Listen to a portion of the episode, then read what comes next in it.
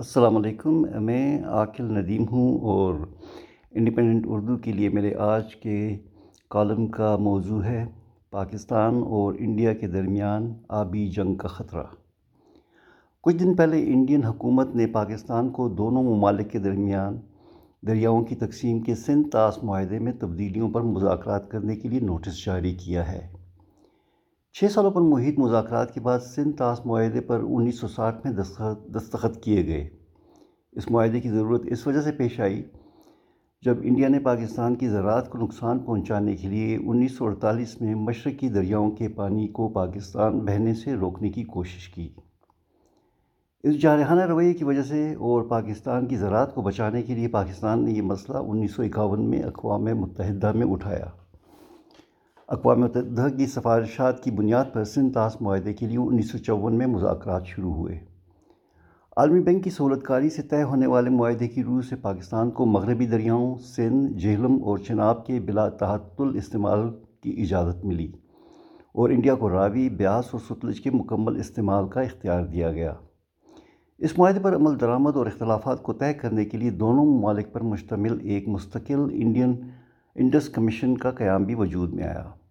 اس معاہدے کے تحت پانی کے استعمال پر تکنیکی اختلافات ایک غیر جانبدار ماہر کے ذریعے طے کیے جانے پر اتفاق ہوا اور سنجیدہ تنازع کی صورت میں ثالثی عدالت سے رجوع کیے جانے پر آمادگی کی گئی۔ سندھ تاس معاہدہ دو متحارب ممالک کے درمیان ایک تیسرے فریق کی معاونت سے طے کیے جانے والا کامیاب معاہدہ سمجھا جاتا ہے۔ اور پاکستان اور انڈیا کے درمیان چار جنگوں کے باوجود اس معاہدے پر پچھلے ساٹھ سالوں سے تکنیکی اختلافات کے باوجود عمل درآمد کیا جا رہا ہے۔ اس معاہدے کے تحت قائم کمیشن ایک تسلسل کے ساتھ ہر سال ملتا رہا ہے اور اب تک اس کمیشن کے سو سے زیادہ اجلاس دونوں ممالک میں منعقد ہو چکے ہیں۔ ان اجلاسوں میں اہلکاروں کے علاوہ انجینئروں اور تکنیکی ماہرین شرکت کرتے ہیں۔ یہ ملاقاتیں بہت اہمیت کی حامل ہیں۔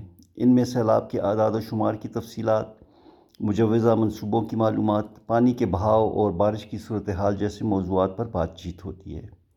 دو ہزار انیس میں پاکستان میں ہونے والا اجلاس پلوامہ واقعے کی وجہ سے ملتوی کر دیا گیا تھا اور دو ہزار بیس میں اجلاس کورونا کے باعث منعقد نہیں ہو سکا۔ ابتدا میں یہ معاہدہ نسبتاً کم مسائل کے ساتھ آگے چلتا رہا اور اس معاہدے کے تحت دونوں ممالک میں آپاشی اور بجلی پیدا کرنے کے لیے بڑے ڈیم بنائے گئے۔ جن میں تربیلا اور منگلہ ڈیم بھی شامل ہیں۔ لیکن پچھلی تین دہائیوں میں اس معاہدے پر عمل درآمد میں مسائل درپیش آنا شروع ہو گئے ہیں۔ زیادہ تر مسائل انڈیا میں مغربی دریاؤں پر نئے ڈیم بنانے کی وجہ سے پیدا ہوئے ہیں۔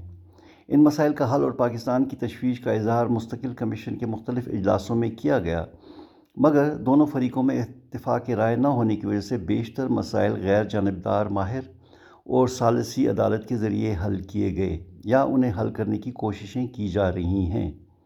دو ہزار آٹھ میں پاکستان کے اعتراضات کو غیر جانبدار ماہر نے تکنیکی بنیادوں پر مسترد کرتے ہوئے بغلیار ڈیم کی تعمیر کو جاری رکھنے کے لیے کہا۔ اسی طرح دو ہزار تیرہ میں ہیگ، نیدرلینڈ میں بین الاقوامی ثالثی عدالت نے کشن گنگا ڈیم کے بارے میں بھی ہمارے اعتراضات پر انڈیا کے حق میں فیصلہ دیا پاکستان نے اس کے علاوہ بھی مغربی دریاؤں پر بننے والے دیگر انڈین ڈیموں کے بارے میں تکنیکی اعتراضات اٹھائے۔ اور دو ہزار سولہ میں اپنی تشویش کا اظہار عالمی بینک سے کیا۔ عالمی بینک نے سالسی میں ایک وقفے کا اعلان کیا جو حال ہی میں ایک غیر جانبدار ماہر کی تعیناتی اور سالسی عدالت کے قیام سے ختم ہوا ہے۔ عالمی بینک کے اس اعلان کے ساتھ ہی انڈیا نے پاکستان کو حالیہ نوٹس بھیجا ہے، جس میں مذاکرات میں، جس میں معاہدے میں تبدیلیوں کے لیے مذاکرات کا کہا گیا ہے۔ بظاہر انڈیا کا بنیادی دعویٰ یہ ہے کہ پاکستان اس کے ہر منصوبے پر تکنیکی اعتراضات کر کے اس کے جائز منصوبوں کی راہ میں بے جا رکاوٹیں کھڑی کرتا ہے، جو غیر جانبدار ماہرین اور ثالثی عدالتیں مسترد کرتی رہی ہیں۔ جس سے ظاہر ہوتا ہے کہ پاکستان اس معاہدے پر ایمانداری سے عمل درآمد میں دلچسپی نہیں رکھتا ہے۔ اس کے علاوہ انڈیا یہ الزام بھی لگاتا ہے کہ پاکستان ان دریاؤں کے پانی کا مؤثر استعمال نہیں کرتا۔ جس سے یہ پانی سمندر برد ہو جاتا ہے۔ یہ نوٹس اس لیے انڈیا کی طرف سے اس معاہدے کے خاتمے کی ابتدا کی کوشش دکھائی دیتی ہے۔ پاکستان کے دو ہزار آٹھ سے انڈیا کے مختلف ڈیم بنانے پر تکنیکی اعتراضات کو بین الاقوامی ماہرین کیوں اہمیت نہیں دے رہے؟ ان اعتراضات کو مسترد کرنے سے یہ ظاہر ہوتا ہے کہ شاید ہمارا مقدمہ ہی مضبوط نہیں ہوتا یا ہمارے اعتراضات معاہدے کی شکوں کے مطابق نہیں ہوتے۔ اور اچھے قانونی طریقے سے پیش ہی نہیں کیے جاتے۔ ہمارے اعتراضات اور خدشات کو مسترد کیے جانے کی وجہ سے بہت سارے ماہرین کے مطابق ہمارے ہاں ادارہ جاتی اہلیت کو بڑھانے میں ناکامی ہے۔ مستقل کمیشن کے بیشتر پاکستانی سربراہ مبینہ طور پر سیاسی بنیادوں پر یا مقتدر حلقوں میں تعلقات کی بنیاد پر مقرر کیے جاتے رہے ہیں۔ کیونکہ معاہدے کے بارے میں ان کی اپنی اہلیت مشکوک رہی ہے، تو وہ اپنے ادارے میں سنتاس معاہدے کے بارے میں نہ ہی تکنیکی، تخلیقی اور نہ ہی قانونی مہارت پیدا کر سکتے ہیں۔ اس مہارت کے نہ ہونے کی وجہ سے ہم انڈین منصوبوں پر ایسے اعتراضات اٹھا رہے ہوتے ہیں جو بین الاقوامی ماہرین کی نظروں میں معاہدے کی شکوں کے مطابق درست نہیں ہوتے ہیں۔ ان سماعتوں میں یہ بھی دیکھنے میں آیا ہے کہ ہماری طرف کے قانونی ماہرین کی اہلیت بھی مشکوک رہی ہے۔ اس کے مقابلے میں انڈیا سندھ تاس معاہدے کو بہت اہمیت دیتا ہے اور وہاں پر آبی معاملات کے تکنیکی اور قانونی مسائل کی بہت زیادہ سوجھ بوجھ ہے۔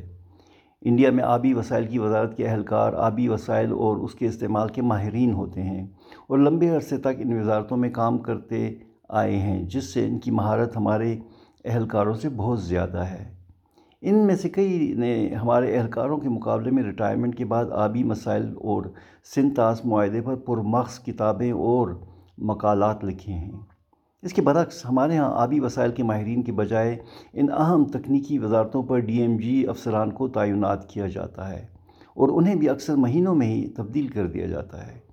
آبی وسائل کو استعمال کرنے والے ادارے کو مستقل طور پر آبی مسائل سے لابلد ریٹائرڈ فوجی سربراہوں کے حوالے کر دیا گیا ہے۔ بین الاقوامی ثالثی عدالت کی حالیہ جاری اجلاس میں پاکستانی وفد میں شامل ڈی ایم جی گروپ کے سیکرٹری وزارت آبی وسائل بھی ہیں، جنہوں نے صرف تین مہینے پہلے اس وزارت کی ذمہ داری سنبھالی تھی۔ وہ یقیناً ایک قابل اہلکار ہوں گے، مگر ان سے کیسی یہ توقع کی جا سکتی ہے کہ وہ اس اہم تکنیکی اور قانونی معاہدے کی موشگافیوں کو تین مہینے میں سمجھ پا چکے ہوں گے؟ اس وفد میں ایک ایڈیشنل اٹارنی جنرل قانونی ماہر بھی شامل ہیں۔ جن کی اطلاعات کے مطابق بین الاقوامی قانون اور سنتاس معاہدے کے بارے میں علم سطحی نوعیت کا ہے۔ اس وفد کی اہلیت اور معاہدے کے بارے میں علم کی وجہ سے اگر ثالثی عدالت نے ہمارے تکنیکی اعتراضات اور خدشات مسترد کر دیے، تو اس میں ہمیں کوئی حیرت نہیں ہونی چاہیے۔ سنتاس معاہدہ ہماری معیشت، زراعت اور پانی کے ذخائر کے لیے انتہائی اہم ہے اور ہماری ہر ممکن کوشش ہونی چاہیے کہ یہ معاہدہ قائم رہے۔ اس کے ختم ہونے سے انڈیا پر عائد پابندیاں ختم ہو جائیں گی اور وہ ان مغربی دریاؤں کے رخ بدلنے کی کوشش کرے گا یا ان سے نیا نہری نظام بنائے گا جس سے ان دریاؤں کے پانی کا زیادہ سے زیادہ انڈیا استعمال کر سکے گا۔ انڈیا کو اس منصوبے پر عمل درآمد میں دہائیاں تو لگیں گی، مگر پاکستان کو اس سے ناقابل تلافی نقصان پہنچے گا۔ انڈیا کو یاد رکھنے کی ضرورت ہے کہ ایسے کسی عمل سے باہمی تعلقات میں مزید خرابی پیدا ہوگی۔ کیونکہ پاکستان کے لیے ایک طرح کا اعلان جنگ ہوگا۔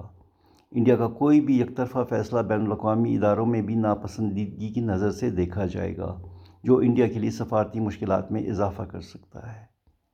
سندھ تاس معاہدے سے نکلنے سے انڈیا کے اپنے آبی وفادات کو بھی نقصان پہنچ سکتا ہے، کیونکہ انڈیا کے بڑے دریا برہم پتر اور دریائے سندھ کے ماخذ چین میں ہیں اور چین انڈین قدم کے بعد ایسا ہی قدم اٹھا کے انڈیا کی زراعت اور نظام آپاشی کو سخت نقصان پہنچا سکتا ہے۔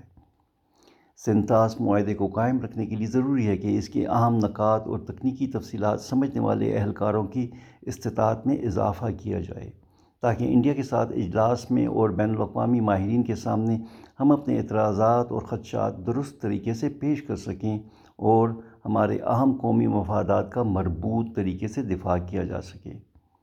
اس کے ساتھ ساتھ ہمیں ہر انڈین منصوبے پر بلا ضرورت تکنیکی اعتراضات سے پرہیز کرنا چاہیے، ورنہ غیر جانبدار ماہرین اور ثالثی عدالتوں میں ہمیں نہ صرف مزید حزیمت کا سامنا کرنا پڑے گا، بلکہ ہمارے بارے میں ایک غیر سنجیدہ ملک کا تاثر بھی مضبوط ہوگا۔ شکریہ، خدا حافظ۔